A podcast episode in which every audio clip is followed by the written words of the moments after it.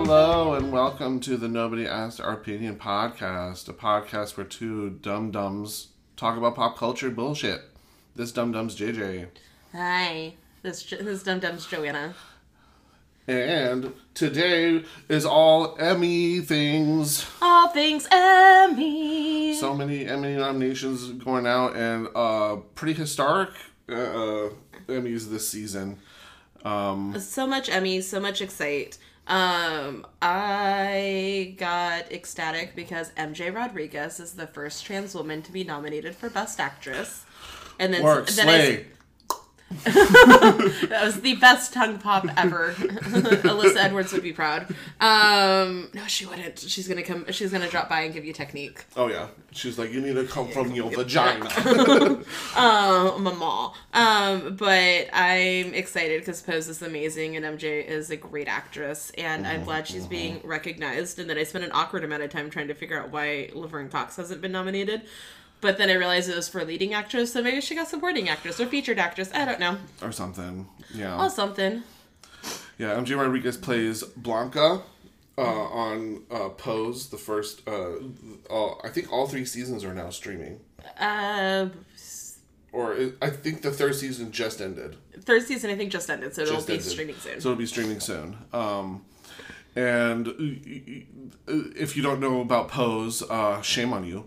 And Pose is an amazing bit of LGBTQ television chronicling the lives of culture. Ballroom culture in it start. I think the show starts like in the late '80s and then kind of progresses into like the early '90s, and it hits a ton of queer history, especially with the outbreak of the HIV and AIDS epidemic and the treatment of the LGBT community in that, in those like formative years. Homeboy, why is his name scaring? Yeah, Billy Porter. You just said homeboy, and I was like, Billy Porter. Billy Porter's homeboy. Billy Porter he plays an MC who like is living with AIDS, and he just recently came out as HIV positive, and so like there's just a lot of like really great representation. And Billy Porter was also nominated for an Emmy for Pose again. I think he's been nominated before. I feel like if this was his first nomination, shame on the Academy. Shame on you. Shame on you all. No, I think he's been nominated before. But trans representation matters. We stand you, MJ Rodriguez. And she's you are the greatest MJ of all time. Oh, for sure. Absolutely. The top MJ. And she's killing it. Like, she did the revival. I don't know if it was a revival, but she did the Los Angeles run of Little Shop, right? No, it was not in Los Angeles, because if it was in Los Angeles, I would have gone and seen it. It was on the East Coast. It was I sworn it was in Los Angeles. No, because I would have seen it. I would have. Shane and I would have figured out how to go see Little Shop in LA. I could have sworn it was on the West. It was on the East Coast. I could have sworn it was on the Pantages. It was because Willem said that she saw it there. I could have sworn it was on the East Coast. So like, how did I miss it then? Because I would have gone and seen it, because I saw it like on like all of the nighttime shows. But she, because it wasn't a revival. It wasn't a tour, and I thought it was, like, in some, like, small, like, theater, and... Uh-huh. Little Shop at the Pasadena Playhouse. Pasadena, that's not the Pantages in LA. Oh, that's still California. It's still California, but that's not... That's further south. Okay. But it was still in LA. I will concede that it is California, because clearly the internet has told us so, but I was like, I could have sworn it was the East Coast, because that's why I didn't go see it. But sadness. No, I'm really sad, because George Salazar is in that also, and I love him. Lasai. Well. Lasai. Anyway, we can talk about MJ Rodriguez for like 95 years. So let's talk about other cool people who got cool nominations. Bowen Yang is the first Chinese American who was nominated for an Emmy. Yes, and his nomination also is also pretty historic for SNL period, because I think he's the first featured player to be nominated, and I looked up what the fuck featured player means, yeah. And it's if it's a cast member who's within their first 2 or 3 seasons on air. He's basically a newbie. He's basically the first newbie to be cast or to be nominated for an Emmy, in addition to being the first Chinese American. And I know that there have. I think the qualifiers that he was Chinese American, because I know that other Asian Americans from SNL have been nominated or have been featured as part of the cast of SNL. I forget, but Rob Schneider is part Filipino. Oh yeah, I forget that too. Yeah, but Rob Schneider, if wasn't nominated, or at least was heavily was in heavy rotation as a cast member, yeah. And then. There was another, I think his, my morning brain isn't working. Did I read it somewhere? I can't remember. There was another one, Fred Armisen. Yeah. He's part Korean. So, and I'm sure he's been nominated. Probably. But so the qualifier here is that he's the first. Bowen Yang is the first Chinese American, which is fantastic, especially since in the heat of all the anti-Asian hate, nominating an Asian, primarily Chinese American, mm-hmm. From a huge cast, kind of like SNL, and he has been killing it. I mean, yeah. That his. His Weekend Update skit as the iceberg that sank the Titanic is gay canon. Yeah. At this point, absolutely, it's fantastic. And he is. I followed him on his. He has a podcast with one of his comedian friends. And. I listen to that podcast all the time. I think I had you listen to a segment of theirs. They have a segment on their podcast called I Believe in You. Words Are Hard. It's I don't remember what it's called, but they basically rant about something about pop culture for a minute. Yeah, you did, and it was hysterical, and I died. And it's always something supremely random, fuck straws. It's I don't care about those damn turtles. I need to drink my Starbucks with something more structurally sound than a paper tube. Random things like that, yeah. And then they would take the that segment and tour with it. They would have other comedians come in and rant about random things. It's fantastic. Bowen Yang has been consistently killing it. His game has been on it for a while, but I'm glad that he's getting recognized for his SNL. His SNL gig.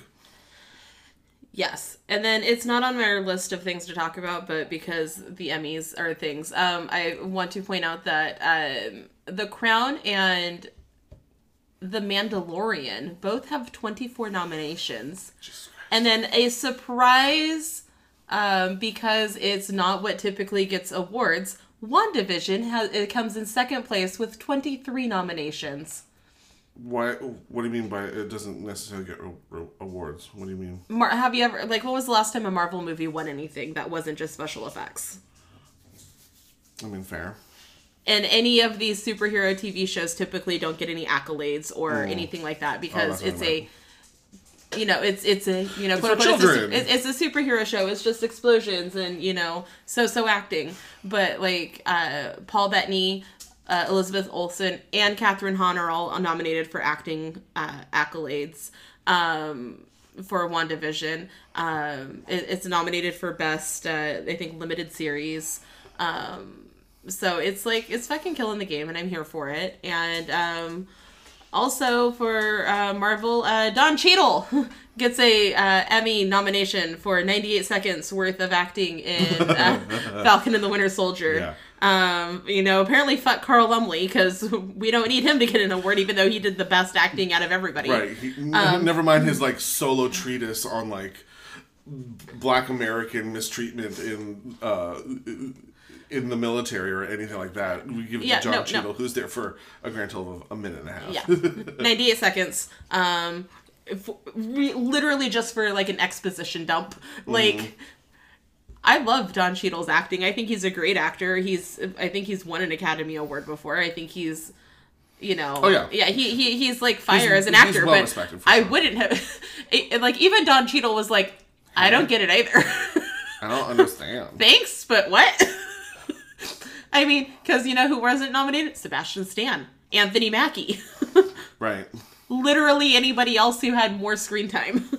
Yeah, that's an oddball, for sure. So, choices.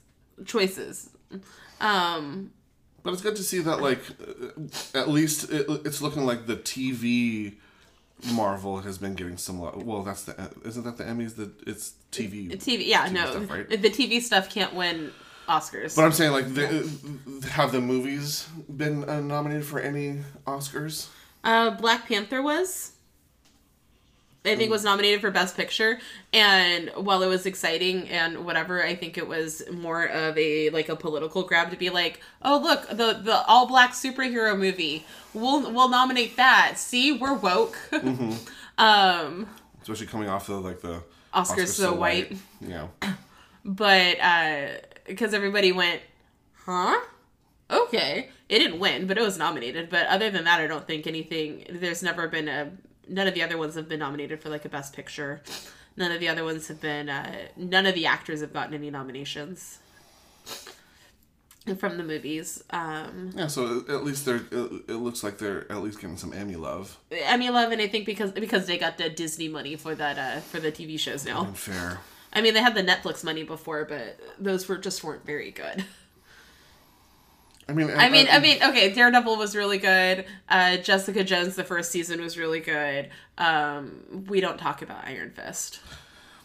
Yeah, I think it's pretty, like, established that, like, like, DC has got, like, the comic book TV universe, like, down. Yeah, their TV shows have been killing it. Their movies not so much. Have been a little struggle bus. And then, like, it's the opposite for the MCU. Well, now the MCU. At least. Up until now. Up until 2021 when we got them Disney streaming shows. Mm-hmm. Yeah, no, Marvel's, or DC's still riding the struggle bus with their movies. Their cartoons have always been killer. And, okay, we're going to take a minute right now for Joanna to tell everybody to fucking watch Superman and Lois on the CW. The CW shows are notoriously crap. They're, like, Arrow was fun. The Flash was cute for a while. Even Supergirl was cute for a while. I see Jonathan sitting there in the corner telling me that I'm wrong and I don't care. Like, I understand universally they're not well received. I enjoyed them. I understood they weren't great, but they were still fun to watch. Superman and Lois is legit a, like, quality television show. It is shot well. The acting is fantastic, and it has a great premise, and it explores things to make Superman not boring. Lois Lane is always been a badass character, and she continues to be a badass character. And you have Superman's kids, who are polar opposite.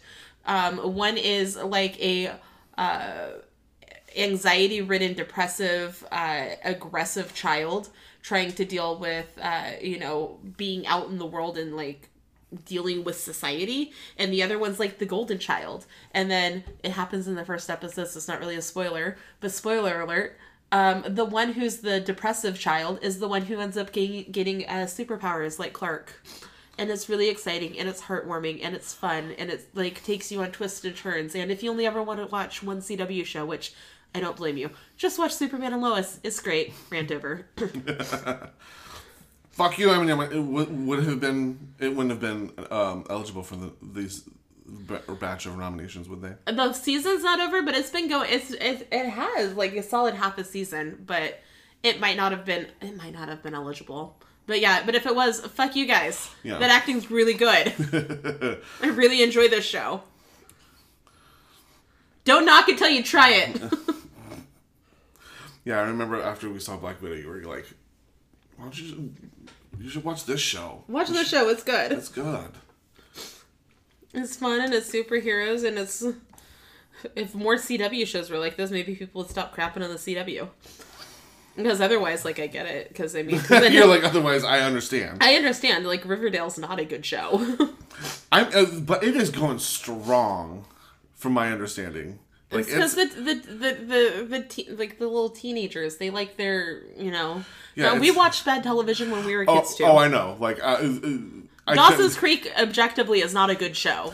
Well, I remember growing up, it was The OC. Mm-hmm. It was One Tree Hill. Yup. It was... I watched Dawson Creek. Felicity was a big one.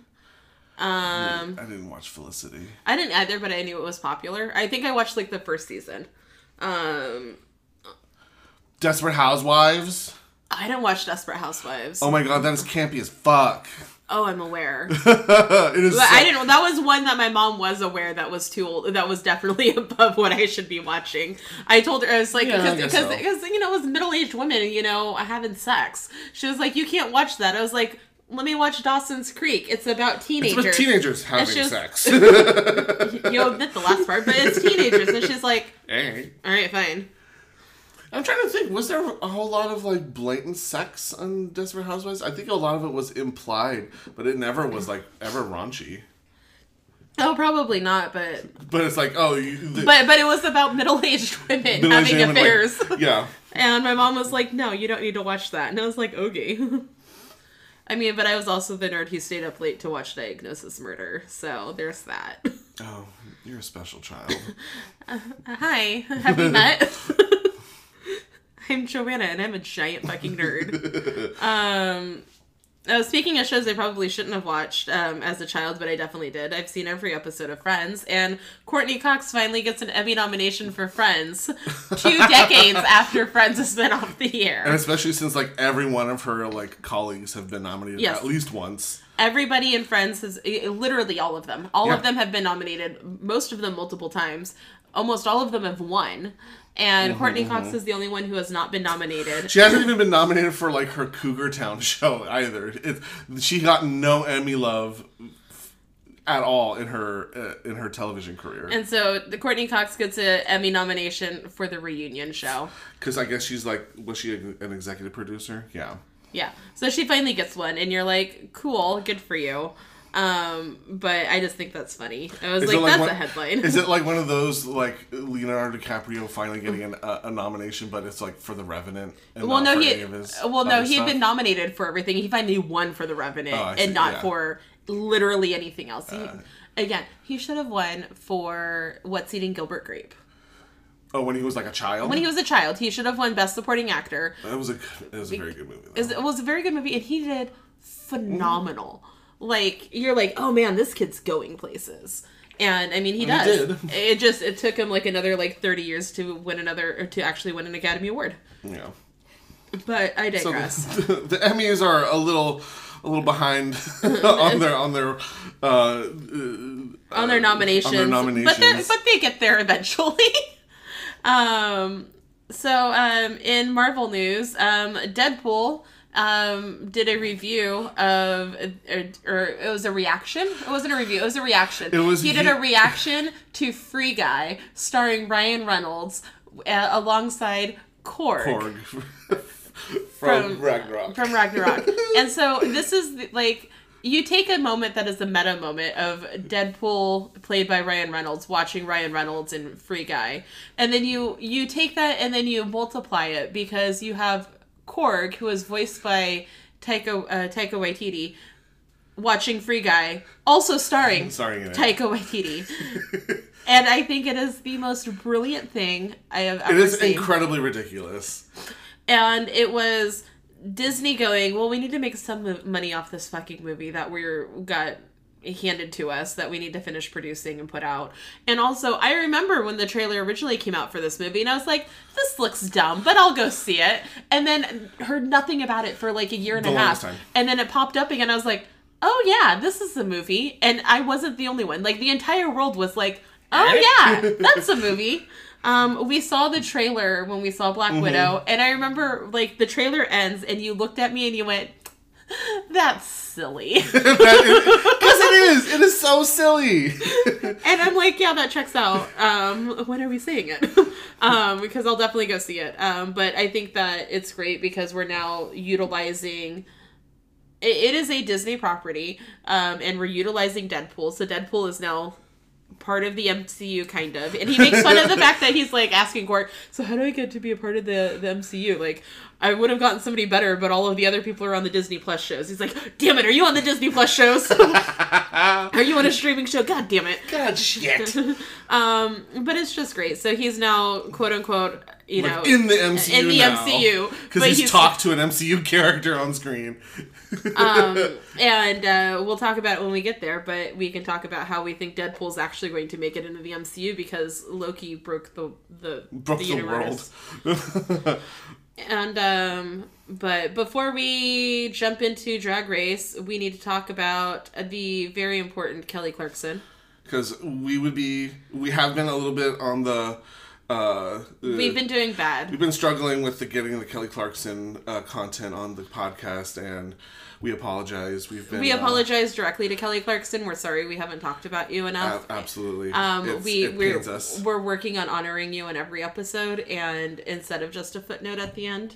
And this is our way. Thank you for posting adorable pictures of you and your family on Instagram at Disney World. Yeah.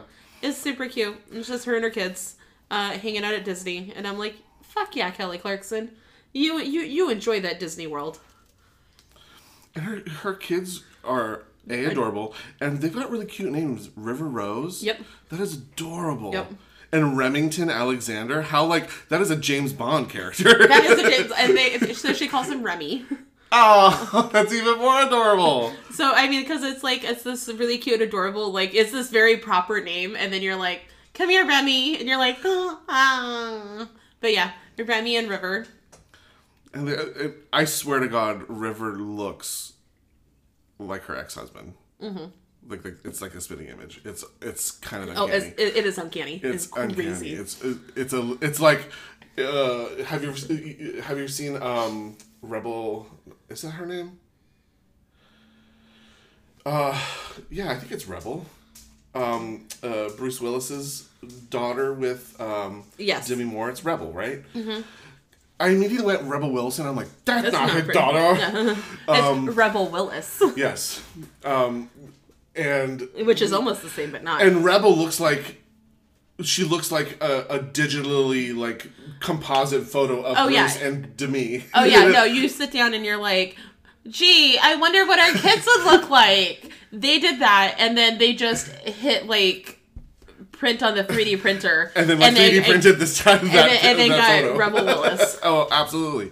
It's ridiculous. Like, and I feel like that's Kelly Clarkson might have tapped into that some of that 3D printing program. Yeah, no, she was just like, here's my little clone baby. You're mine now. But and from my understanding, she's been pretty, like, she doesn't really post a lot about her children. No, she does. Does she? Oh yeah, no, I mean, I remember when her, I think it was when River was really little, she had posted a video of River eating some Nutella on toast for the first time, and it was really cute because she got all like excited and she was like, oh, I love that. And she was like really excited. Oh, yeah. And then the entire internet decided to shame Kelly Clarkson because how dare you feed your child something so unhealthy? Oh, sure. Yeah. And I vaguely remember this. And it was garbage. And I was like, leave Kelly alone. Leave Kelly alone! Well, and I mean, the Kelly Clarkson, she just, like, snapped back and was like, hey, what I feed my children is none of your business. I posted the video because I thought it was cute. And it's not like I sit there and give her a jar of Nutella and say, here's breakfast. Like, world, calm down. Yeah. Because, I mean, and it is. I mean, you introduce, like, sweet stuff to your children intermittently so they're not overwhelmed or they don't become, like, completely addicted to it all. But and it was also because, like, Kelly's, like, weight was on, like, the upper end of things because, you know, she had children. That's what happens. And, you know, Kelly has famously just been like, this is my body.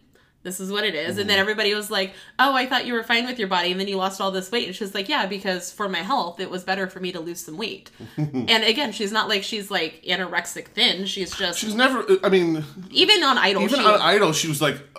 She was...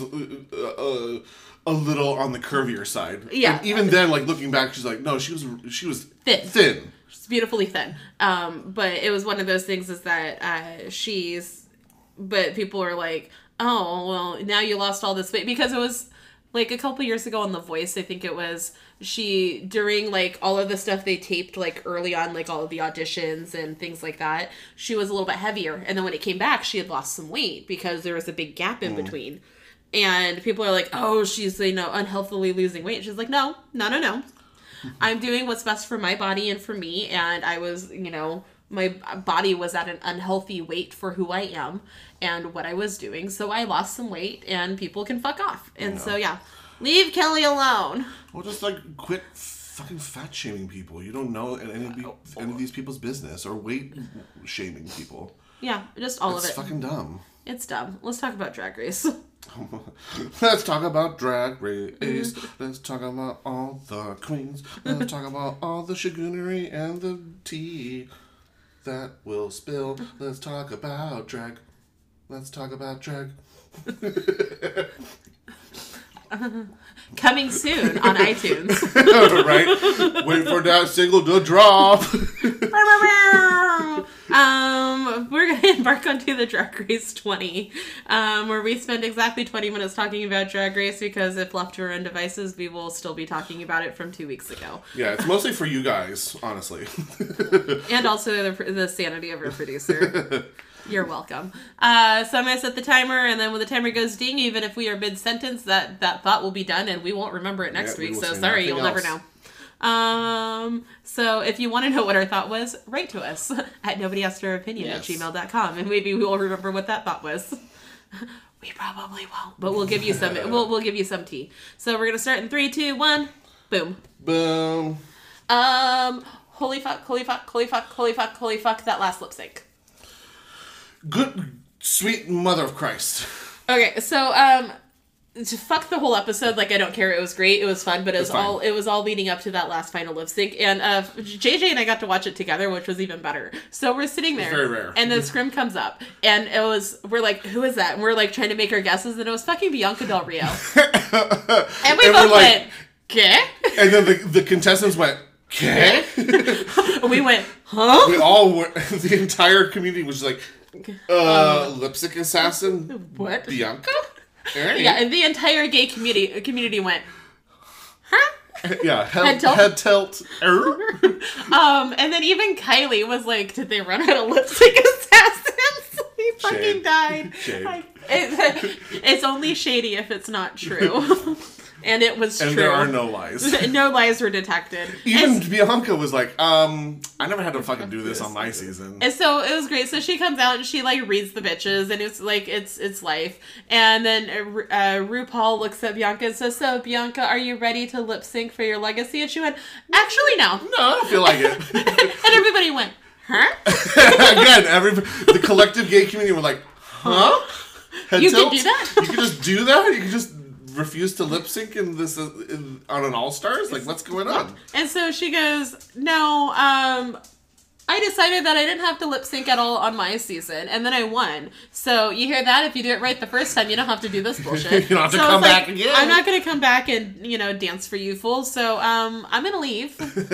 I'm going to go out. Peace. And then she walks off the stage, and everybody was like, well, now what? And so then... RuPaul says, all right, well, let's try again. Reveal yourself. And then it's Mayhem Miller. We stand May. We stand her. And so she was in like purple, like velour, like bodysuit. It was honestly, it was a little bit, it was very Eartha Kitt, like the style. Oh, it was great. And then what has been pointed out to me by people far wiser than I am, that, I think it was Mira Mangold, that if you sing Lizzo as a lip sync assassin on, All Stars, you must wear velour, because Monet Exchange did Lizzo in orange velour. in that orange, like, velvety velour, like, looking thing. And then... On her All-Stars? Not on her All-Star. When she came back as the lip-sync assassin against Juju. As they sing Juice. Oh. And she was wearing that, like... I forgot. That orange, like, velour thing. Ooh, okay. And it looked fierce. I didn't put the two together. Like I said, people wiser than me did that. Mm. And I was like, oh, that's cool. I'm going to take that and I'm going to say that. And so I did. But that lip sync, so it was Mayhem Miller, who we stand. JJ got a wonderful gift of a cameo from Mayhem Miller from me for, was it your birthday? Yeah. Your birthday last year. You're welcome. So we stand Mayhem Miller. We think she's great and she's amazing and she fucking turns it out in this lip sync. But, who the fuck, like, told Ginger she needed to go that hard in this lip sync? It was so good. Yeah, somebody pissed Ginger off and was like, you can't lip sync. She's like, you want to fucking bet? You want to fucking see? I'm going to fucking show you. Because, like, every reaction to this lip sync that I've seen, everybody was like, oh, baby, Mayhem's going to fucking, like, just eat this. It's going to be so good. And then Ginger, like, from the first word, you're like... Oh shit, Ginger's turning it. Yeah, she's got this down. And then at some point she lies down on the stage with her head like, hanging off of it and just was like feeling her, you know, feeling herself and just was like having her moment and we're like, well, who the fuck is this? Who is this Ginger? What are you doing? I'm feeling my oats. Yeah. And it was so great. And then they're just being like, so, like, it was so silly. At one point she starts like, cause it was Lizzo's phone and she's like, where my phone at? She starts like walking towards Mayhem as Mayhem's walking backwards. It was hysterical. Yeah. The interaction between the two was great. They both individually like did really well. Like, I mean, I think Ginger ends up winning and deservedly so. Mm-hmm. I do think that, what gave Ginger a one-up on the lip sync was I don't think that Mayhem knew all the words. Mayhem may not have known all the words. Because it looked a little like mumble mouth. A little bit. On the stage. A little bit. It could have been just like the shitty like reaction shots in the edit, but it looked a little like... Watermelon. I mean, and also though, it could have been, and I would argue, because the lip sync assassins don't win any money if they win the lip sync. They just get paid to be there. So, because Alaska has famously said, she goes, I want to be a lip sync assassin and I will just do everything you're not supposed to do in a lip sync so the girl can get her tip. The girl, like, she's like, I want the dolls to get their tips. So she's like, I would, like, immediately take off my wig and kick off my shoes. Rip off all my... And like, take off all of my jewelry and, you know, do everything you're not supposed to... Yeah, turn around. Do everything... Put a mask on. Do everything you're not supposed to do in a lip sync without, like, being disqualified from the lip sync. And she's like, because I want the doll to get her money. And I'm wondering if that was a little bit of maybe Mayhem was like... Or maybe production was like, you make it look good... But don't go so hard because we've already got $30,000. Yeah, like the tip on this, like, I think it was what, $30,000? It was $30,000. It was the third week in a row with nobody having, we had gone 2 weeks without anybody having won. So we're at $30,000 for that lip sync. Yeah. So Ginger won more than Bibi Sahara Benet won for winning Drag Race in one lip sync. And she still had more money after she gave those bitches each she gave her teammates $2,500 money from her massive tip. And it was still like, or no, I think taking that, wait, how much did Bibi win? Did she win $20,000 or $25,000? Oh, that's in the annals that I can't. I can't it's deep far. In the annals. So she either... Even giving away $5,000 of her tip money, I think she either still won more or... No, she won still won more because she won $5,000 for the challenge also. So she won $35,000 that episode. Oh, that episode. Oh, yeah. So that bitch still walked away with more money than BB did for winning Drag Race. Yeah. And she gave $5,000 of it away. She's just like, you bitches, like, split $5,000. You're welcome. Yeah, and think about it. That's about a third of the cash prize for a current season of Drag Race. Yeah. In one episode. In one lip sync, she won a third of the prize money. Like, Rue is just like, give the All-Stars that money. Right? Well, it's also a little ridiculous that we're at the point to where we're still only giving away $100,000 for Drag Race when Big Brother wins $1 million. Yeah. And they have won $1 million since the first season. especially in the height of like exposés being brought to attention, like the amount of money the queens actually spend. Yeah. Like getting their drag together to go on a season. Like there are queens who are going in debt. I mean, and we're a long way from season 2 of Tatiana shopping at Wet Seal. Right. Yeah. Even Raja was like, yeah, I just bought that from ASOS and, like, just wore it on the runway. No, I mean, like, exactly. I mean, we're beyond the point. Well, I mean, obviously, no more fucking H&M. Yeah, no more fucking H&M. At least not on the UK. On the UK, which is also, like, I mean, as gag-worthy as that was, like, looking back on that year, like, that's kind of, like, bullshit because you find out that, like, Jo Black had sold, like, all of her drag to pay her, like, rent. Yeah, and it wasn't the runway look. It was the look in the challenge. It was in the challenge because her runway look was the best runway look on there. It was spectacular. They even said that. They're like, this fucking by the seaside look was phenomenal. It was so good. It's not like that bitch put on like. And then they also earlier that season they had given that win to what was it? I wanted to say Anastasia, but that was Canada. It was. Oh my god. She went home, like, third, and we're all, like, gagged because we couldn't believe it. Cherry Valentine? No, she went home first or second. No, she went home second. It was the one after that. Who won the first challenge in an ASOS jacket. And everybody's like, she just got that from ASOS. She came in and was like, I'm going to be the next... Estina Mandela. Yeah. She won an ASOS jacket for the runway. Yeah. And Jo Black went home for a second time. Wearing an H&M dress in a challenge. Yeah. It's a little... The shagoonery. The shagoonery of it all. The charcuterie. The charcuterie. The charcuterie board of it all. But yeah. It may have been... I don't know if production... it could be a production thing that they told Mayhem to kind of like, throw the lip sync. Throw the lip sync a little bit. Or she could have made that decision on her own, or she could have just not known the words. She could have just woke up and been like, fuck, I gotta do this lip sync today. They're like... They could be. I mean, she is a local girl. They could have just been like, hey, you doing anything this afternoon?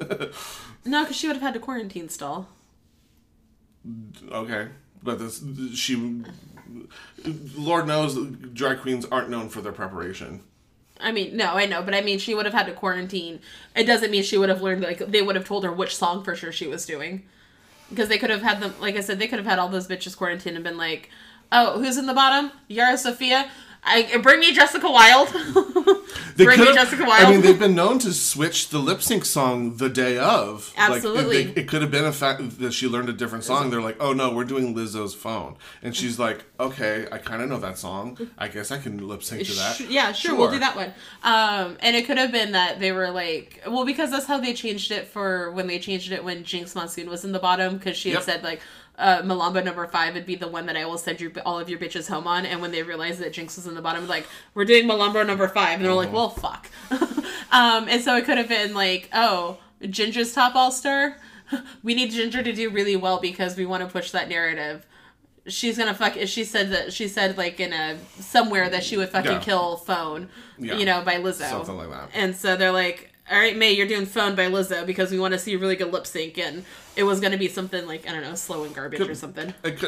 Who knows? It could have been a number of things. But yeah. I would say that, like, Ginger definitely, I think, for me, won that one. Oh, hands down boots. Yeah. It was so I wouldn't have been angry if it was another, like, tie, but I would have been like, nah, Ginger did better. No. Ginger, like, out of all of them, like... That would have been, like, if it was a tie, I would have been a little mad. Like, a little bit. I would have low-key been mad because it wasn't tie-worthy. It was not... I thought so. Like, even though, like I said, Mayhem didn't seem like they should know the word. She was dancing around the stage. She was giving face. If it was... And I think if we hadn't already had 2 ties this season... Yeah, it would have been a little bit And they were like... Much. If Rue was like, it's a tie, and we hadn't seen a tie this season so far, I would have been like, fuck yeah. Fuck yeah, May, you got this, and I would have been okay with it. Having had two ties in a row, it would have been two ties this season already. I was like, and we're only like halfway through the season. Mm. I would have been like, no, I refuse. Nope, none of this bullshittery. Like, no, none of the charcuterie board bullshit's happening. No, you fucking declare a winner, RuPaul. But who do you think? All right, so we talked a little bit about this when we watched it, but who is your top three all-stars for the season so far? So for me? Not personally, because like who I love personally is different from who I think is going to make it to the top three. Oh, there's some tea about spill about Pandy. Oh yeah, but I will say, I'll get into it in just a sec. But I will say, I think currently, like from this episode, at this moment, Ginger has like pretty much solidified her position in like. At the very least, the top four. Yeah. Because who knows if they're doing top four, top three? I don't know. Nobody knows. But we don't know until we get to the end. Yeah, until we get to the end. But like at least top four. I think that Eureka has been pretty strong. She's been either safe or in the top since the beginning. Her drag has been on point and very, very Eureka, like but elevated. Yeah.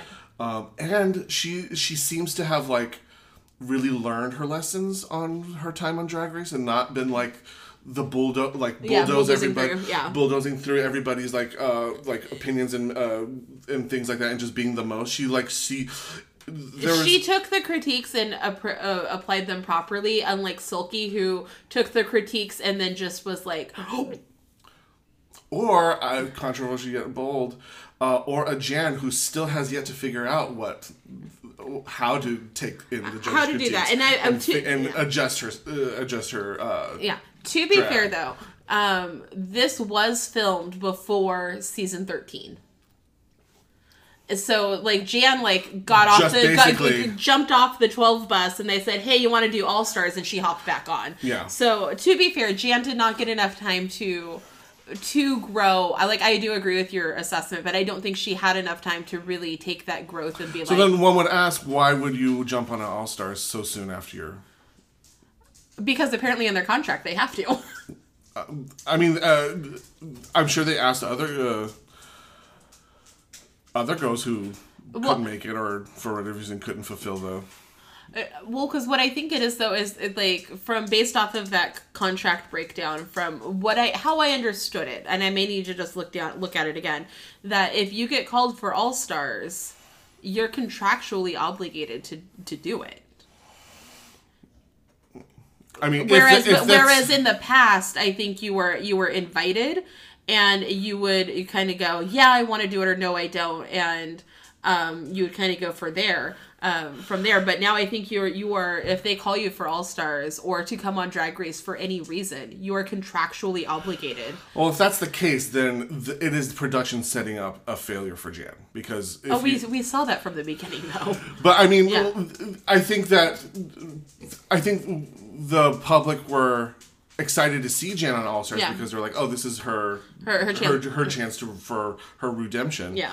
But if filming began not far from the end of season 12, there would have, I don't know how much growth could have happened in that time, and that feels like they're just setting Jan up for a failure.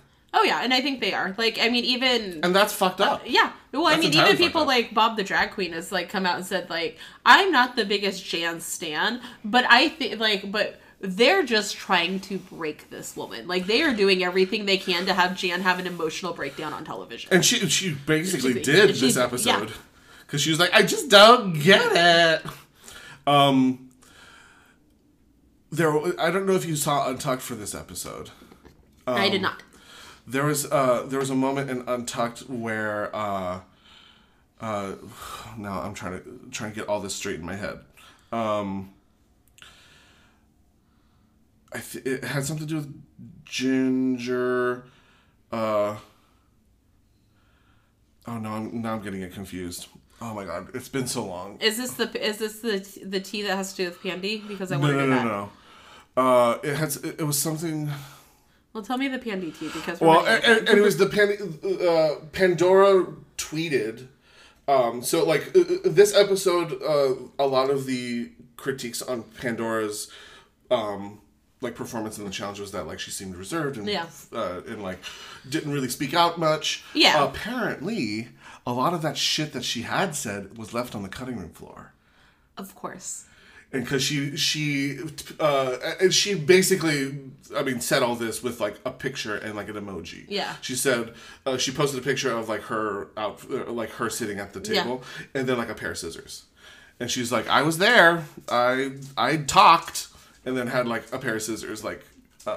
Oh, they have been cutting her out then, because she's been saying like since day one that they haven't been featuring her. Hey, am I in this episode? Like, she even at one point was like tweeted like. I think Raja O'Hara tweeted something, and Pandora like responded, was like, hey, am I in this episode? And Raja laughed in response, and she was like, yeah, girl, you even got lines. Right? You get to say shit on camera. Oh, yeah. Speaking of Raja, this is Raja O'Hara's All-Stars, and I think she's going to win. It's definitely, like... They are really pushing hard for a Raja to take the crown. Either that or something like... They're setting it up for us to be rooting for her, and something tragic's going to happen, and she's going to leave, and you're going to be like, what? Mm-hmm. But... Very like, Naomi, life's not fair. Oh, who would stab her? Who would get rid of her? Ooh, going through my brain... Ginger Minj. Ginger Minj is going to give her the chop, and it's going to be great. Because Ginger Minj is a cunt, and it'll be great. She's like, I'm going to do what I got to do to fucking win this, finally. Yeah, and I do have to admit, I was kind of sad to see Scarlett go. I knew that it was her time to go. Yeah. Because I did find her drag wildly, like, entertaining, and it just... She's so pretty. And, yeah, she's fucking gorgeous. I forget that Scarlett is Pearl's drag daughter. I saw that like yesterday, and I was like, "What?" Yeah, she's Pearl's daughter. I saw that like I saw a thing, and somebody was like, "I forget that Scarlett's Pearl's drag daughter," and someone was like, "Oh, that's why Ruth hates her." That's why Ruth hates exactly. Yeah, it's that just like you're associated with Pearl in the least. She's like, "Nah, cut it out. Nope, kill it with fire. No, kill it with fire." But these bitches get to come back at some point. Yeah, we still have yet to see what this game within a game is supposed to be. I'm so excited. I want to... Ooh! That's a really good cliffhanger. Bum, bum, bum. You want to what? You don't get to find out. Especially because we're going to take a quick break. Ba-da-ba-ba-dee-beep.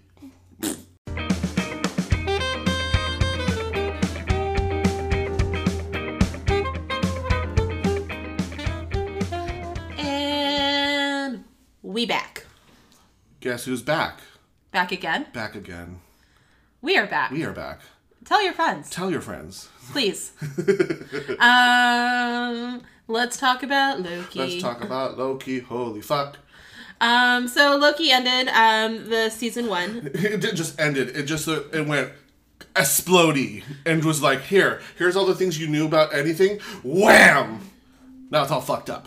Yeah. No. Oh, God. Okay. So this episode was so fucking good. It was so great. And the implications on the rest of the MCU in general is amazing. And we're going to have all sorts of, like, theories and things of, like, and we're getting a season 2. So we're, like, we get to see, like, the fallout of this episode and, like, what happens, what his role is as we're moving forward.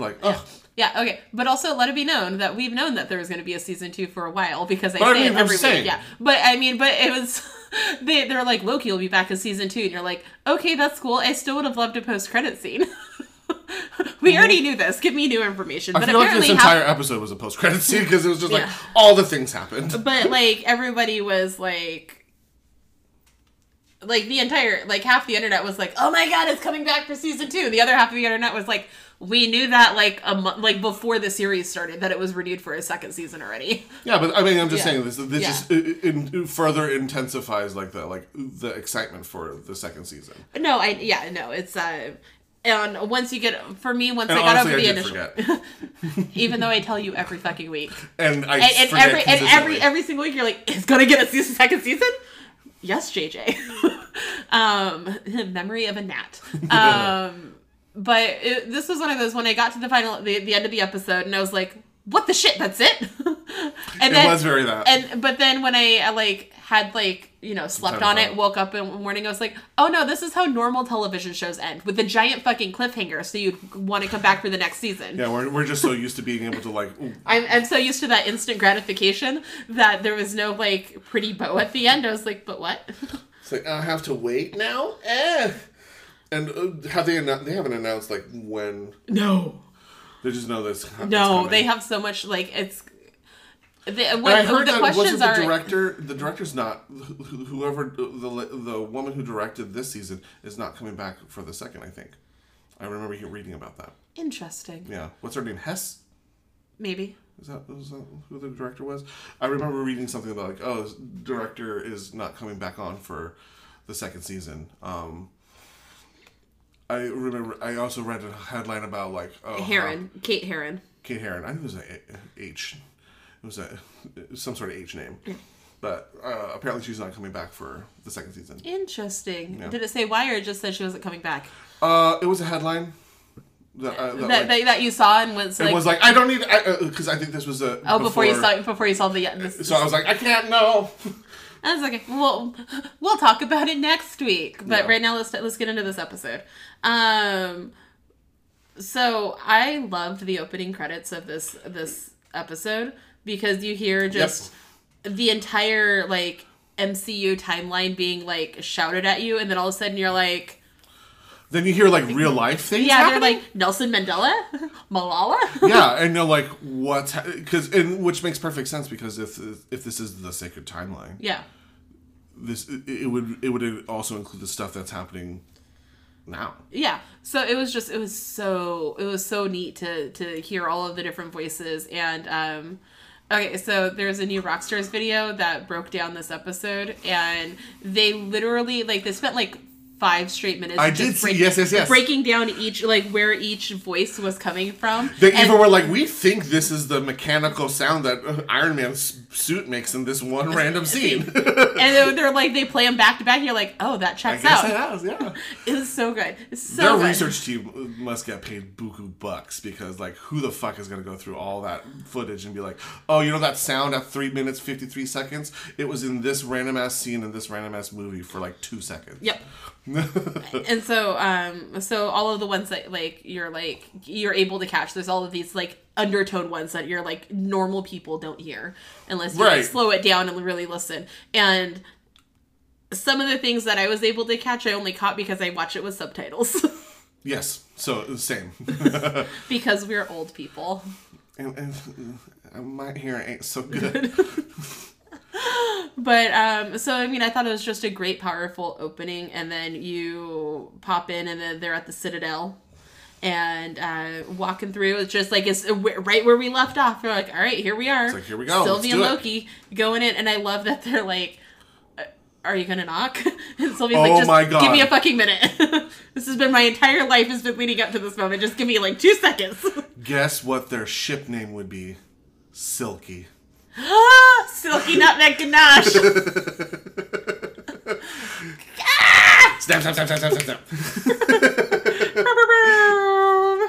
But so Silky is now.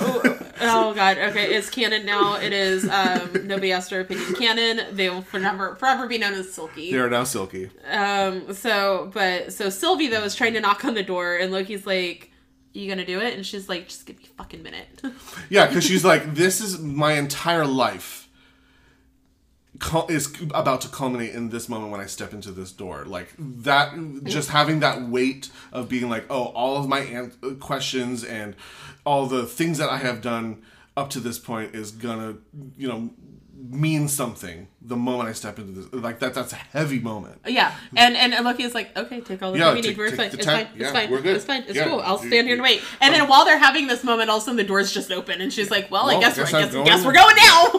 Guess we're going in now. Fuck it. And then they walk in, and before like anything really happens, they're walking through and they're looking around, and you can see these giant, like, hooded figures that are, like, you're like, oh, it's like the timekeepers, but the faces are faces of clocks. And I was like, was it Miss Minutes all along? And then Miss Minutes shows up and you go, ah! she doesn't just show up. She like fucking randomly just out of nowhere jump scares the fuck of the world. Like, oh, for sure. Horror movies can take note. This is how you do a jump scare, mm-hmm. because it's a moment you weren't expecting a jump scare. Oh, not at all. And then this bitch just shows up. Hi, y'all. And you're like, ah. you calm the fuck down. Yeah, and she's like, not just like she just pops up. She's like all up in your face. Yep. Just added like completely out of nowhere. You're just like, and so I'm screaming at my television, and you know, Silky. They both pull up their weapons. Like, oh my god! And she's a fucking AI. She's like, well, okay, whatever. I have shit to tell you. So she tells them that they're here at the end of time with He Who Remains. Mm-hmm. And we're like, oh, it's going to be He Who Remains. Like, the nerds of the universe have been, like, tweeting that one out for a while. And sure. I was like, cool. I don't read comics. I should start it, but I don't. So he knows everything. He controls everything. He created everything. And she's like, you want to make a deal? Deal or no deal? Yeah, this is very deal or no deal. Howie Mandela's just like, well, you could storm in and kill this man. Or... he can put you back in your respective timelines and to and ensure that nothing like bad will happen, and you guys can fulfill whatever dreams and desires that you want and have them, and you guys can be together and all will be well and all will be good. Yeah, because she's like, and Loki's like, nah, and then she's like, but you could you want to kill Thanos? We'll let you kill Thanos. Well, you can have the Infinity Gauntlet. You want the Infinity Gauntlet? It's yours. You want this? You have it. It's great. That's good for you. And then she looks at Sylvia. She's like, and then you want to go to sleep and wake up with all these happy memories. And I'm like, oh my god, that's isn't that such a like huge disparity between like the motivations between these two characters? Well, and it's funny though, is because Sylvie would probably be more tempted by it, but she's like, no, I know it won't be real. And Loki, like, for a second, he's like, kill Thanos. and it wasn't even that it was, I don't think it was a drive of kill Thanos because I would be powerful. It's kill Thanos because it would save his, like, it would save so many people. Friends. And his brother, well, his brother didn't die, but like, he would save his brother's friends. Yeah, he would stop things from going to shit. Mm-hmm. And it was kind of one of those, huh?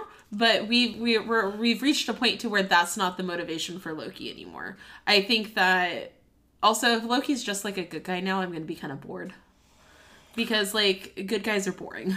It's like we want bad guy Loki. He's hot. Well, it's not even that. Like I like morally confused Loki. like a morally ambiguous anti-hero. Yeah, because that's what Loki has become, and I want him to stay on that path. And if he's just like the good guy, that's less exciting. It's a little more lame. Yeah, we already have that. We have Thor. We had Captain America. We have a number of good guys for the sake of being good guys. Yeah, I want this guy to be a good guy when he needs to be because he knows that's what needs to be done. But he does it in ways that you're like, that's a little sketchy. That's a little sketch, yeah. And, you know, and still be a little bit selfish and whatever because that's who he is. But I do like the character growth that we've gotten this season for him. But anyways, they basically tell Miss Minutes to fucking shut it. They're like, go jump off a bridge. And she's like, just, all right, we write our own destiny. I'm like, do you? That's cute. You're like, you're silly. Oh, pat. That's cute. And then Miss Minutes bounces. And they're like, all right. And so then we see Miss Minutes pop over and go talk to Ravonna Renslayer. And she's like, hey, I got those files you asked for. And she's like, I didn't ask for this. And she's like, he thinks you'll need this more. And she's like, but who? Okay, bye! Yeah, literally. She's like, okay, bye! Like, and you're like, again, this is a moment where you're like, Miss Minutes is... There's something fucked up about Miss Minutes. Miss Minutes shady boots. She's shady as fuck. Like, she seems to be operating outside of even, like...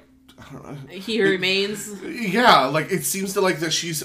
I mean, I was going to say outside of time itself. But like, that's the TVA. But outside of time. Well, even outside the TVA, like she is popping up. She's popping up at the Citadel at the end of time. Like that's way outside the TVA. Like, there's some shady shit going on. It's probably just like, I have some theories when we get to the end of this. I have a few that I've come to the conclusion of that I'm going to throw out there when we get there. Mm-hmm. But that's the last we see of Miss Minutes this episode, and good riddance, bitch. Like, I don't even know.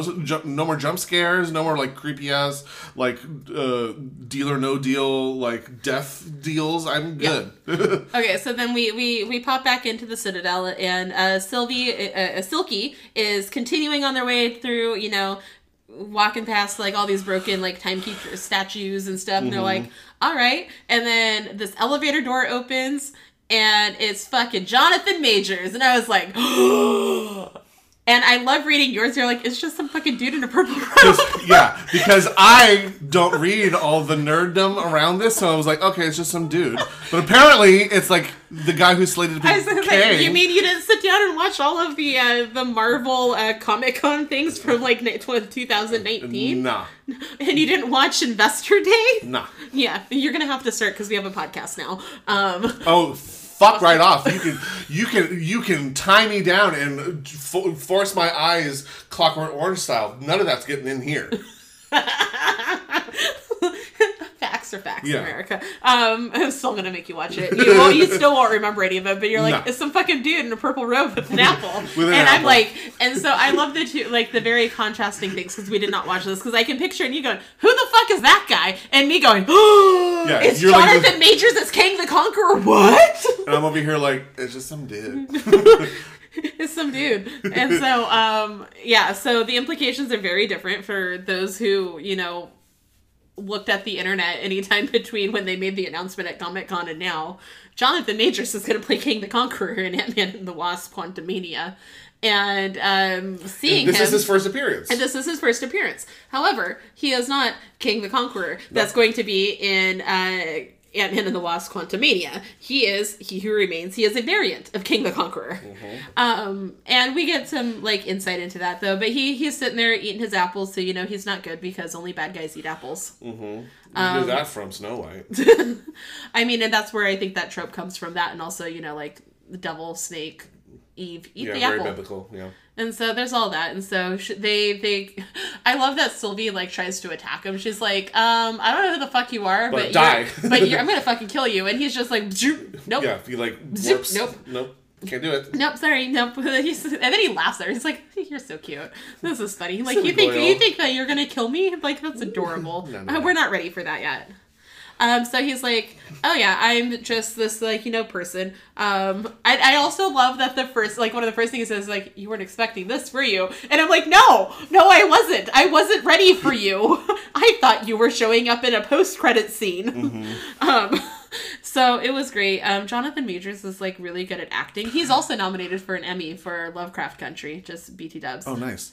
I read somewhere that while he's talking to Silky, he like jumps up on the desk and like acts on the desk. That was completely improv. Good for him. Yeah. He's so good at acting. Yeah, that's the one thing I really enjoyed about his character is that it's very like the dubious nature of his character is just like enhanced by just his mannerisms, just like the way that he just kind of like slumps over and he's just kind of like very nonchalant, very kind of like sort of blasé about speaking all of these like existential philosophical like issues, and he's over here like, I'm just like a variant who crosses time and like creates all the things, and he's like completely bored, like out of like out of touch. And I love that like you have all of this like peaks and valleys with him, and at the end he's just like, I'm just really fucking tired. I've been doing this for so long. Like, please, like, just take this over. But it's also very, like, dubious the way he's doing it because it's almost like he's like, but really I want you to stab me. I really want you to kill me. Mm-hmm. Because then I can do whatever the fuck I want because I'll be back. Mm-hmm. Exactly. Like, he knows, like, because he tells her what's going to happen. Yeah. Even though he, like, I think at a certain point, he's like, oh, we're past the official timeline. I don't know what's going to happen next. Yeah. So you could kill me and things would be good to go. Or you'll rain an entire army of my variants and cause destruction. And he's like, it'll probably be that one. Yeah. He flat out tells her, he's like, it'll probably be that one. And Loki's like... Hey, homegirl, I really know that you've been really wanting to do this for a really long time, but can we take, 2 minutes to talk about this real quick? How about we don't? Well, it's not even, let's not, it's, let's have a quick conversation about what this is and what this means. And then let's not do that. He doesn't even tell her not to. He says, I want to talk. He all but does. But his big thing was, let's talk about our options. So we can see, you know he's leaning towards let's not do that because that sounds like a dumb idea. But he never, flat out said, he's really just like, girl, let's just talk for a second. Because this seems a little impulsive. And we may, there's a lot going on. And I kind of believe what he's telling me because I've been a liar my whole life. And you know when people are lying. And that fucker's not lying. So, let's just make sure. He does say that. He says, I know liars, and I don't think he's lying. Yeah. And he's so let's just make sure we've looked at all of our options from every angle, and if we decide that's the best option, I'll fucking hold him down while you stab him. It'll be fine. But if it's not the best option, maybe we should kind of sit down and go, maybe what is the best option? Because, homeboy... Which is not to do it. Which is not to stab him, but also you do see, though, that behind him, that yep. the timeline is starting to branch out before they kill him. So they're because he has lost control over keeping everything in line. So they do have to make a decision quickly, but they need to make sure they make the right one, because if they, decide to take it over, they can re-push everything back. And it really is a Sophie's choice, because kind of damned if you do, damned if you don't. Because if you take it over, you're still preventing. You're perpetuating the thing that you hate about. The reason why you were there is for free will. Yeah, to destroy the system that is taking control of people's free will. But the moment that you completely let it go. You are dooming humanity and the universe to all the universes and the multiverse to be subjected to the worst villain of all time. Yeah. So you're like, ugh. So, which is why I think Loki was let's just think about it for a second. And Sylvie is no, I want to kill him. Fuck you. I want to kill this bitch. I'm going to kill him. I'm going to kill him so good. But we bounce back to the TVA for a little bit, and Mobius comes into Ravona's office, and he's like, hey, girl, miss me? And she's like, I knew you wouldn't die. You, of all people, you'd be the one to come back. And he's just like, fuck off. I know your secret. A, fuck off. B, I know something you don't know. And I love, because they're bickering, and Ravenna's like, Hunter, whoever, come here. And she's like, nope. Try again. And so we see Hunter B-15, who's fucking badass, and they're in Ohio.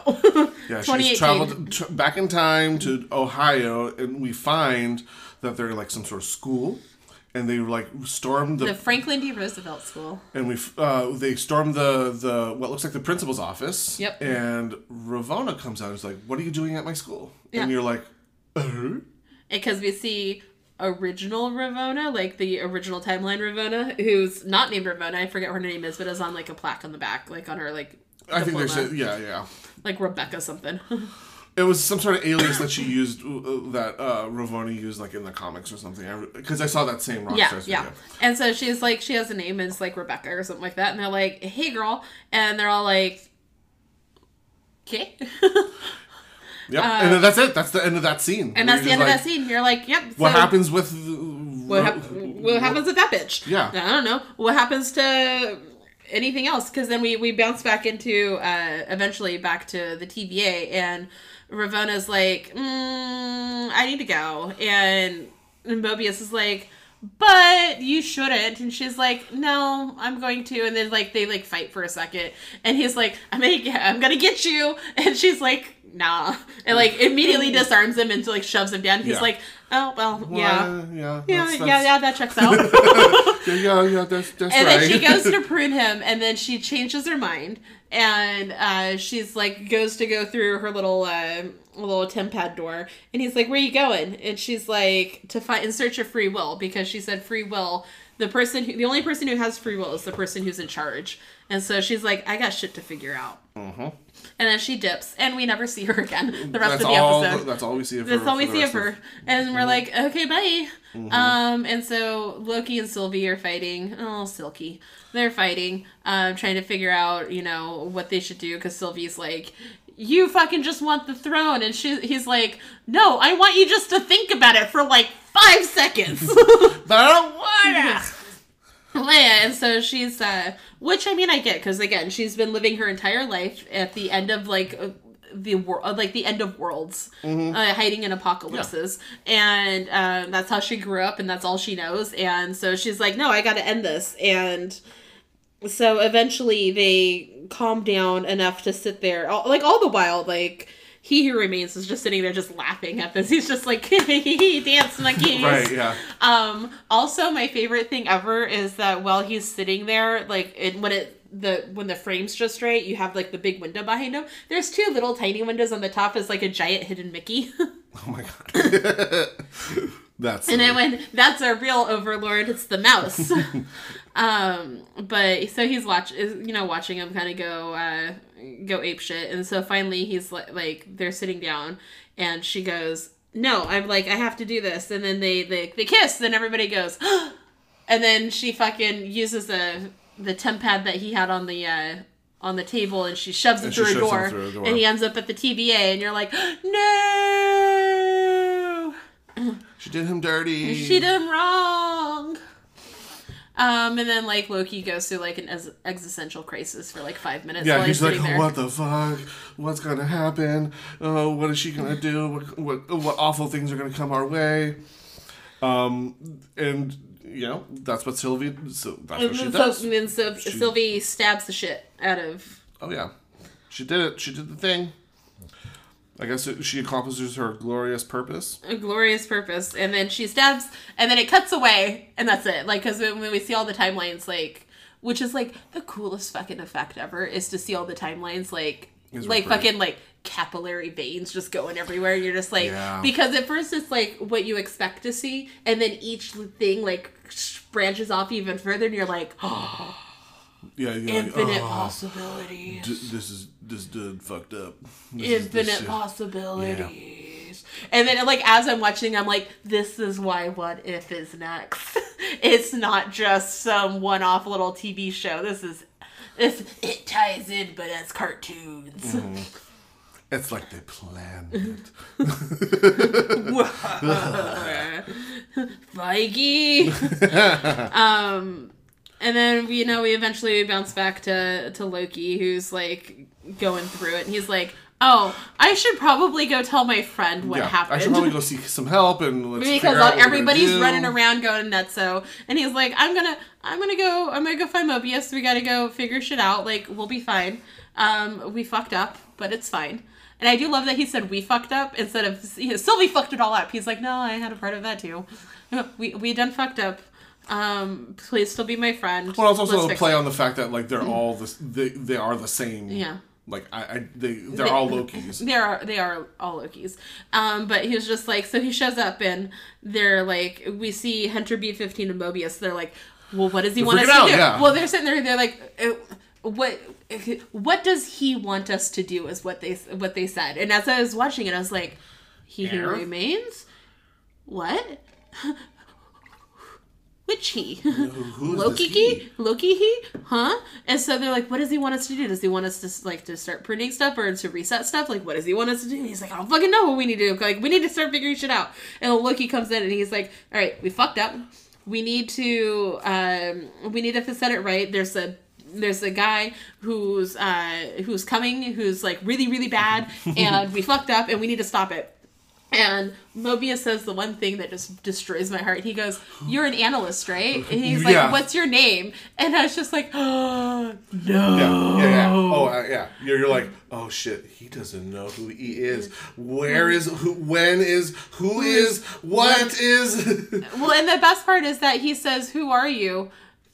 Which means that, is there not a Loki problem in wherever he is? Because everybody knows who the fuck Loki is. They've been fighting Lokis for, like, the past however long. Yeah, I guess in this timeline branched universe, the TVA has not dealt with a Loki.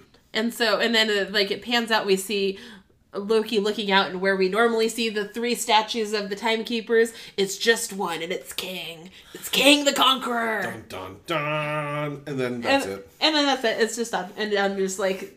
You're like, and I had to meet, I remember I had meet, because I knew you weren't up watching it, so I was like, who do I know just watched this? Jonathan's watched this. I was like, what? That's it? That's it? so upset. So, let's talk about what we think this means for the rest of our MCU lives. Well, I mean, like, it's obviously, like, now that we've opened up the possibilities of, like, alternate dimensions and alternate timelines and alternate realities, like, literally anything can happen. Okay, so I have a theory. It's a rogue theory. So, just stick with me on this. Miss Minutes, actually a variant of King the Conqueror. Okay. Because we've seen that you can have female variants. And so that's why she's able to connect with, you know, He Who Remains. And that's why she calls him He Who Remains, to kind of keep it secret. Like separate. And, you know, separate but equal. And why she's so involved. And so when, you know, everything like blows up, she's the one setting things in motion, because she wants the multiverse to really start opening up. Yeah, and we have seen variants take the forms of other things like Gator Loki. I don't know what that begs the question. What is Miss Minutes? Is she like an android? Is she like an astral projection? Exactly is like Miss Minutes? I think she's like an AI, and I'm wondering then, or if it's like either it's a like a variant of, or a variant of King has been able to control things through Miss Minutes, and Miss Minutes is just the AI projection, but is able to watch things because like end of time and stuff. So it's a theory. It's probably very wrong, but I'm throwing it out there. I mean, a number of, there's only one correct answer, and I'm sure that, and it's whatever Daddy Feige tells us it is. Yeah.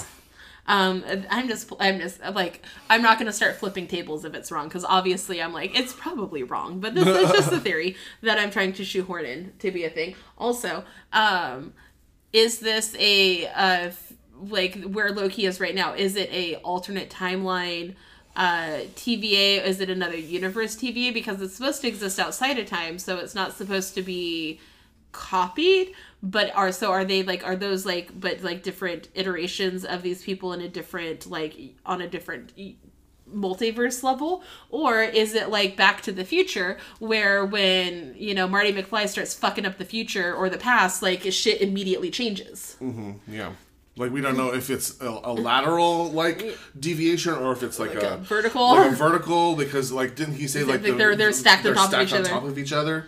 So yeah, and because Sylvie used He Who Remains' tempad to like shove Loki through a door, was it like, did she like misjudge and send him completely to the wrong spot, or was she like, yeah, no, he can't be in this universe right now, I need to shove him somewhere else because he's gonna fuck up my life? I don't know. Who the fuck knows? There's so many fucking questions. Where'd Ravona go? Yeah, we don't have no idea. Her and the Hunter B-15. Like, what's going on with them? What's going on with them? Well, because we have the Ravona who's working at the school where Hunter B-15 was, and then we have the Ravona who like walked through a time portal. Yeah, walked through a time portal.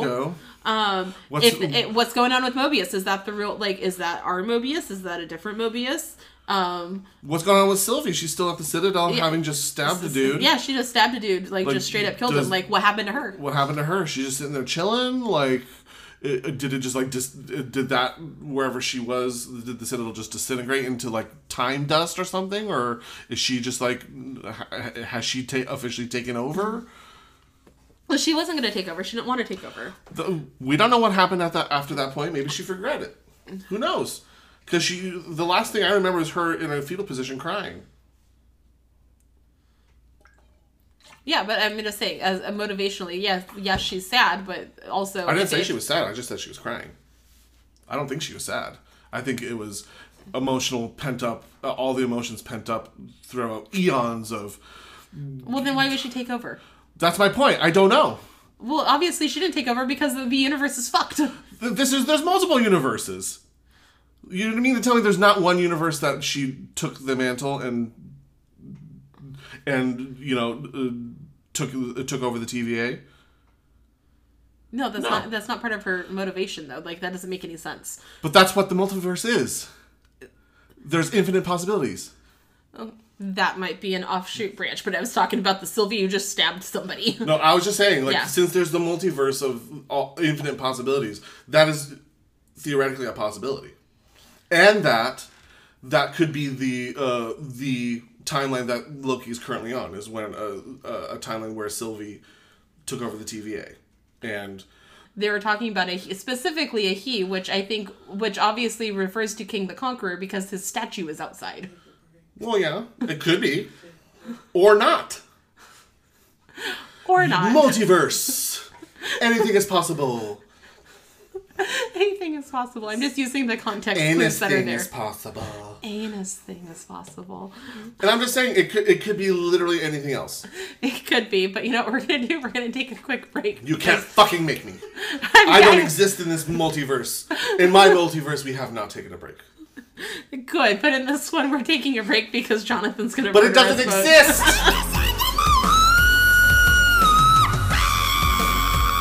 Oh my God, I cannot with the housing market right now, Joanna. Have I not told you about Capital Realty Center? Oh, the premier realty group that supported and succeeded throughout the California landscape? Now I remember. If that's what you're looking for, call Kathy Johnson at 916-606-0687 to win that next bid. That's Kathy Johnson with Capital Realty Center at 916-606-0687. License number 02021378. Okay. And welcome back. After a trip through the multiverse, we're back on our prime supreme timeline, where our producer tells us we're stupid, and we go, yeah, we know. Yeah, we're pretty dumb. So after we've gone off the rails, let's talk about some shit that's coming up, because there's a lot of shit coming up, and a lot of it doesn't have a trailer. It's just shit that we've been told is coming up. Yeah, part of this, some of the stuff I actually don't care about now, but I do want to talk about Jennifer Hudson as Aretha Franklin, because the trailer is so good. Oh my God, so hard! And she apparently is releasing like recordings of all of her covers of Aretha's songs, like as like legit singles or something. I which want is them all so in my life. Smart. Mm. But yeah, so if you're living under a rock, Jennifer Hudson is slated to play Aretha Franklin in her biopic to be released August 13th, which is not that far away. Which is so soon! We've been talking about this for a while. When the first trailer dropped, I shit a brick.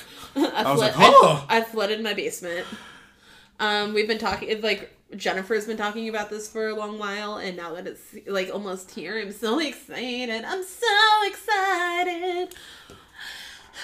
And, like, I've seen, like, just, like, random, like, YouTube videos of her, like, rehearsing as Aretha Franklin, and her, like, there was I think I showed you the video of her, like, she was just, like, at her house. I know, she's at Marlon Wayans. That's right, Marlon Wayans' house. Because she's fucking killing it. And Marlon Wayans is like walking around in his underwear, and you're like, because he's acting a fool. Yeah, but like, he's in this movie too. Yeah, I think does he play her husband or something? Dad like that? Or husband? Husband? No, her dad's somebody else, like Forrest Whitaker or something like that. It would be a Forrest Whitaker type, but and she's just like casually belting out. I forgot what song. I don't even remember, and I don't care. It was transcendent. But she was just like walking around, just like casually, like, you know. Somebody playing a piano, and she just starts singing, and everybody's just like, oh, hey, girl. Yeah, just hitting all the riffs, just giving me all the soul. And I'm like, oh, I'm so down for this. It's so good. I can't wait. Damn, August 13th is like right around the corner, too. I can't wait to see this on a giant screen. Oh, yeah, for sure. Because that surround sound with Jennifer Hudson's voice is going to melt my face off. Mm-hmm. I'm ready for my face to be melted off. Yes. Things that are also coming up. Pixar's Turning Red looks really cute. It's adorable. It's about a red panda. Well, I mean, it's about a girl who turns into a red panda because the anxiety. Because it's the best. So the trailer is literally like her sitting in class And someone passes her a note and she's like ready to learn about like the quadratic formula. Which I thought was a nice touch. And she's like sliding back. Somebody slides the note and she flips it over and it says, "Your mom's outside." And she went, "No." And then her mom is, like, hiding behind a tree, like, trying to, like, sneak up to the school. I don't know why. And, like, a security guard's like, "Ma'am, you need to leave." And she's like, "But my daughter's in there." He's like, "But ma'am, you need to leave." She's like, "But my child is right there. Tell him it's me. Tell him it's mommy." And she's, like, freaks out and turns into a giant red panda because of anxiety. Because of anxiety. And so you see this giant red panda, like, running around because, like, anxiety. And we see her, like, at the end of the trailer, like, in her room, like, brushing both the sides of her face, like, "Calm down, everything's fine, everything's fine." And then she turns back into a person for a second and she's like, "Ah," and then like gets excited and then turns back into a panda. And I'm like, yes. And I'm excited because her mom is voiced by Sandra Oh. And who we stand. I fucking love Sandra Oh. Sandra Oh is killing the voiceover game. Hell yeah, she is. So, which is amazing. I'm very excited to see this movie. It doesn't come out until March. But that was our first little teaser trailer, and I'm here for it. And then we have, like, other things that are coming up for, like The Matrix 4 is coming out. Yeah. I'm both excited, but also don't care. I kind of care. I really like the Matrix. I don't pretend to know what it's about. I literally forgot everything about the Matrix except for like the slow motion, like that bit. Yeah. I haven't seen these movies since they came out in the 90s. I've revisited them like once or twice. I have never revisited. Yeah. I should probably revisit. Sometime in my busy schedule, I will find time to revisit these maybe before the last one this next one comes out. But like, cool, I guess. Yeah, it's supposed to be taking place after the 60 years after the original. Oh movies. Yeah, and also Neil Patrick Harris is in this. Mm-hmm. So I'm like, okay. Yep. Sure, why not? We're getting another Jackass movie. Yeah, I put that, and I'm like, mostly because I'm like, why? Nobody asked for this. But nobody literally asked for this, and these guys are like, they're in their like late 40s at least. At the very least, I want to say Johnny Knoxville's got to be at least 50. Yeah, late 40s, early 50s, like because they were in their early 20s when we were like teenagers. Mm-hmm. And that was like at least a decade and a half. Yeah. I mean, it's like, yeah, no, they've got to be 40s, 50s, still doing bullshit. But no, they should be not doing any of the things that are being done. They shouldn't have been doing it the first time. I mean, fair, but I mean, it got them a lot of, it made them a lot of money.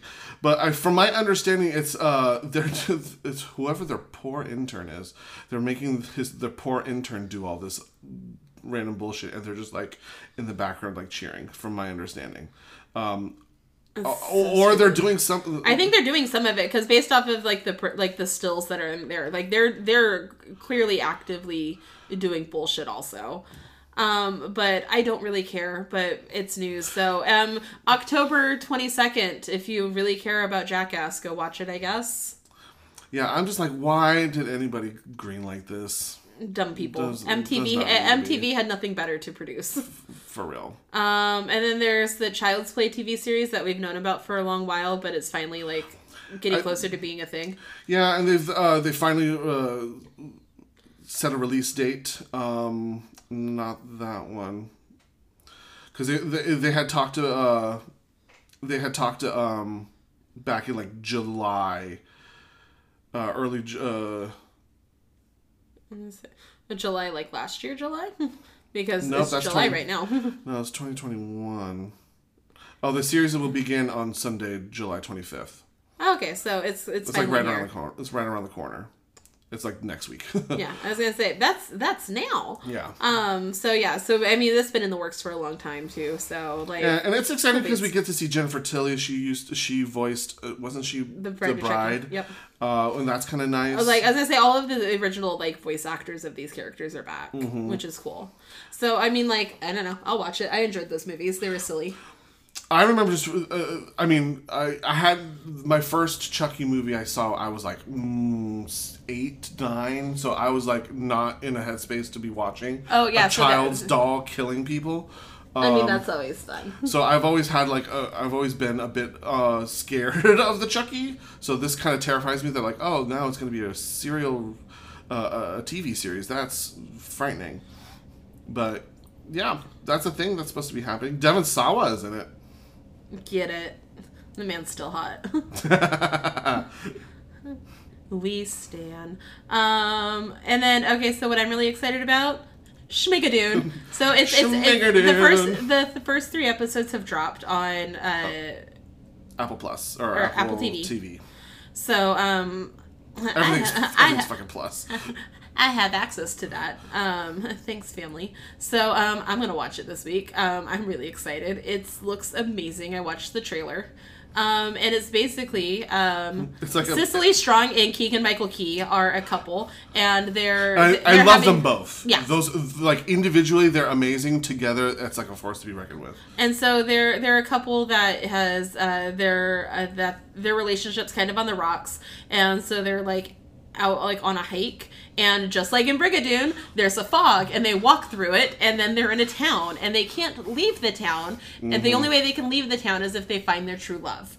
And so they're stuck, and the town is a musical, and so they have a, and it's like the golden age of musicals, so it's so we're talking like Oklahoma. Yeah, Oklahoma, Carousel, Brigadoon, like all of these like Roger and Hammerstein musicals and stuff, and so they're like super bright, super cheerful, super campy. Yeah. So at first they're like, oh, this is like, because they walk in on this big like musical number. They're like, oh, they must do this for the tourists. This is cute. And then they realize they can't leave. And so they must find their true love. And it might not even be with each other. They have to find their true love so they can leave. And they have to deal with living in a musical, which gets real old real quick for them. But they have like a really good cast. Because, like, Aaron Tveit in this. Mm-hmm. And I'm like, I love him. So I was first aware of this because Aaron Tveit was on the Kelly Clarkson show. And they were talking about it. I'm like, this is amazing. I believe even a Kristen Chenoweth is in this. Audra McDonald's in this. There's a lot of big Broadway stars. Oh, yeah. I'm beyond excited. Like, this is Galavant all over again. And Galavant was amazing. Mm-hmm. So I'm just criminally underrated. Oh man, I was so mad when it got canceled. It got canceled and then brought back and then got canceled again. Yeah. Oh, and I think Dove Cameron's in this also. Alan Cumming, Jane Krakowski. Yeah. Mm-hmm. Like Broadway, like heavy hitters are featured in this. Like they are throwing money at this background. Oh, I mean in the production, like it looks spectacular. It's so bright and colorful, and it looks like a nice like just like Broadway level set. And it's like the Good Place like on steroids. Yes, and I'm here for it. So I'll be watching. I'll let you know what I think. Yeah, there's Kristen Chenoweth. And Fred Armisen. Hi. Oh, hey, Bose. It's going to be great. I'm so excited. Such excite. So, yeah. I think that's it. Yeah, I think we're... Yeah. We have reached the end of our sacred timeline. Thanks for listening to Nobody Asked Her Opinion. You can send us an email with any and all of your opinions at nobodyaskedheropinion@gmail.com. Follow us on Instagram at Nobody Asked Her Opinion. You can listen to us on YouTube at Nobody Asked Her Opinion Podcast. You can follow me at JoeySnow2006, and you can follow JJ at PianoMan_05. Follow our unpaid intern Natalia at The Third World Creative, and our producer Jonathan at Jelly Sound. Rate us, leave us a review wherever you get your podcasts, and tell your friends. Please. Don't let us get us confused with other variants of our podcast. Just listen to ours. Lord knows I can't even get it fucking straight. Join us every Wednesday to listen to us talk about more pop culture bullshit, and listen to us on Fridays where we're deep diving into the Star Wars universe. This Friday will be Empire. Empire Strikes Back, which is objectively the best Star Wars movie ever. Fight me. Fight me. No, really, fight me. I want to get to debates about this. It's the best one. So, yeah, that's it. See you soon. Bye! Okay, bye!